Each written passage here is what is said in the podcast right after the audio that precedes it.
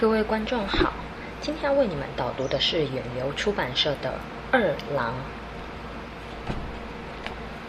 从前，天上有一座很亮很亮的宫殿，叫做光明宫，里面住着十二个太阳。光明宫是由巨人二郎看守，每一天，二郎都会放出一个太阳照射大地。太阳出去的时候，大地一片光明，人们起来工作。等太阳回到光明宫，天黑了，人们也回家休息。有一天，一个太阳抱怨说：“每天只能有一个出去，真没意思。”其他的太阳也都叫起来：“对呀，对呀，待在光明宫里好无聊！要是我们可以一起出去玩，那该有多好！”于是，所有的太阳趁二郎不注意，全都溜出去，你追我，我追你，玩得好开心。二郎发现十二个太阳通通不在宫里，急忙跑到人间去找，这才发现十二个太阳闯下大祸了。原来，十二个太阳放出又强又热的阳光，晒干了河水，晒枯了稻子。可怜的人们没水喝，又没食物吃，许多人都死了。二郎好难过，他决定要把太阳赶回去。他对太阳说：“你们这些顽皮的家伙，已经害死好多人了，还不赶快跟我回去？”太阳玩的正开心，才不愿意停止呢。他们嘻嘻哈哈的叫着：“来呀，来抓我们呀！”二郎扑过去，太阳全部咻一声散开，一边转圈圈，一边叫：“来呀，来呀！”太阳的动作太灵巧了，二郎扑来扑去都追不上，好不容易抱住一个，没想到太阳的火焰突然猛烈的烧起来。烫的二郎哇哇大叫，连忙松开。太阳笑嘻嘻的跑掉了，追又追不到，抓又抓不着。二郎急得不知道该怎么办。他一抬头，看到周围有许多大山，他想到：对了，我要是能用大山压住太阳，他们就不会再乱跑了。二郎拿出赶山鞭，用力啪啪一挥，大山就像一群绵羊，全都乖乖的跑起来。可是大山实在太重了，跑得很慢，才跑了一小段，每座山都忍不住喘个不停。追了老半天，根本赶不上太阳。二郎又气又急。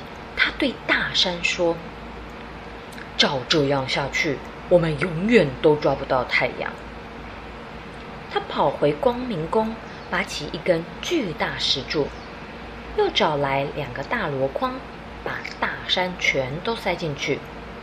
他用石柱当扁担，挑起箩筐再去追太阳。大山好重，压得二郎肩膀痛得不得了。跑起来摇摇晃晃的，可是他忍耐着，咬紧牙，拼出全部力气，终于追上太阳。十二个太阳看到二郎挑着一担子大山冲过来，连忙聚在一起，用力发出最强烈、最炙热的阳光，向二郎照去。啊！又渴又累的二郎大叫了一声。再也支持不住，眼前一黑，昏倒了。不晓得过了多久，迷迷糊糊中，二郎感觉有一股清凉流过他的喉咙。他睁开眼，发现自己躺在一口井旁边。啊，有水！二郎眼睛一亮，举起井边的水桶，一桶接着一桶喝个不停。真是太渴了，一口气便把井水全部都喝光光了。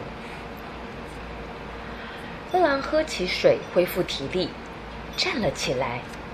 突然，旁边有一个温柔的声音问着：“你挑着山要做什么？”他回过头，原来是一位美丽的少女。二郎回答：“太阳太厉害了，要用大山才能压住他们。刚刚是你给我水喝吗？”少女点点头说。是呀，我叫阿平。阿郎说：“阿平，谢谢你救了我。可是，糟糕，这口井被我喝干了，怎么办？”少女说：“只要你早点压住太阳，使大地不再干旱，我们就可以得救了。”二郎说。你放心，我会赶快压住太阳，然后再回来找你。说完，他挑起扁担，继续追向太阳。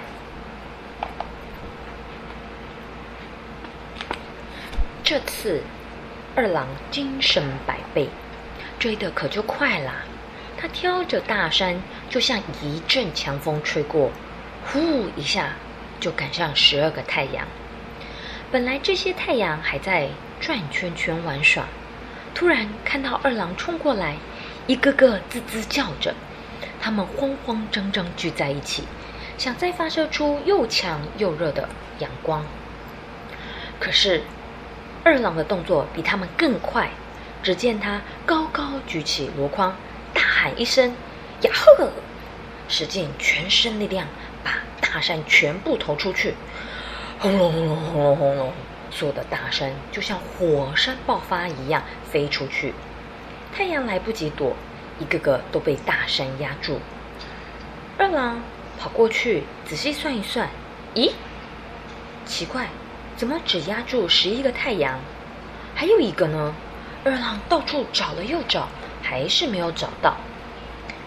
原来第十二个太阳躲过了大山，偷偷的藏到马齿菜下。才没有被发现。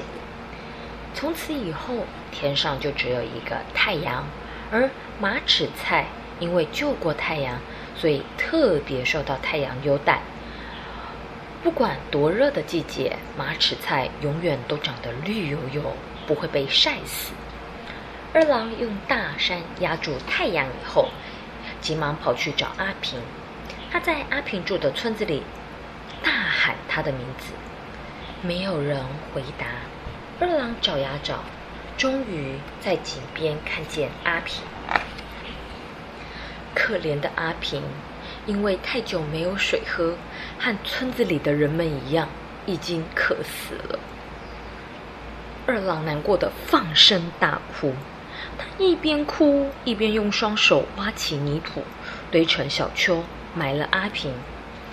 后来人们把这个土丘叫做。平阿山，直到现在，在平阿山的山腰还有一个山洞，洞里有山泉，非常清澈，从不干涸。传说这山泉便是二郎的眼泪变成的。你喜欢今天的故事吗？是不是跟后羿射箭很不一样呢？你比较喜欢哪一个呢？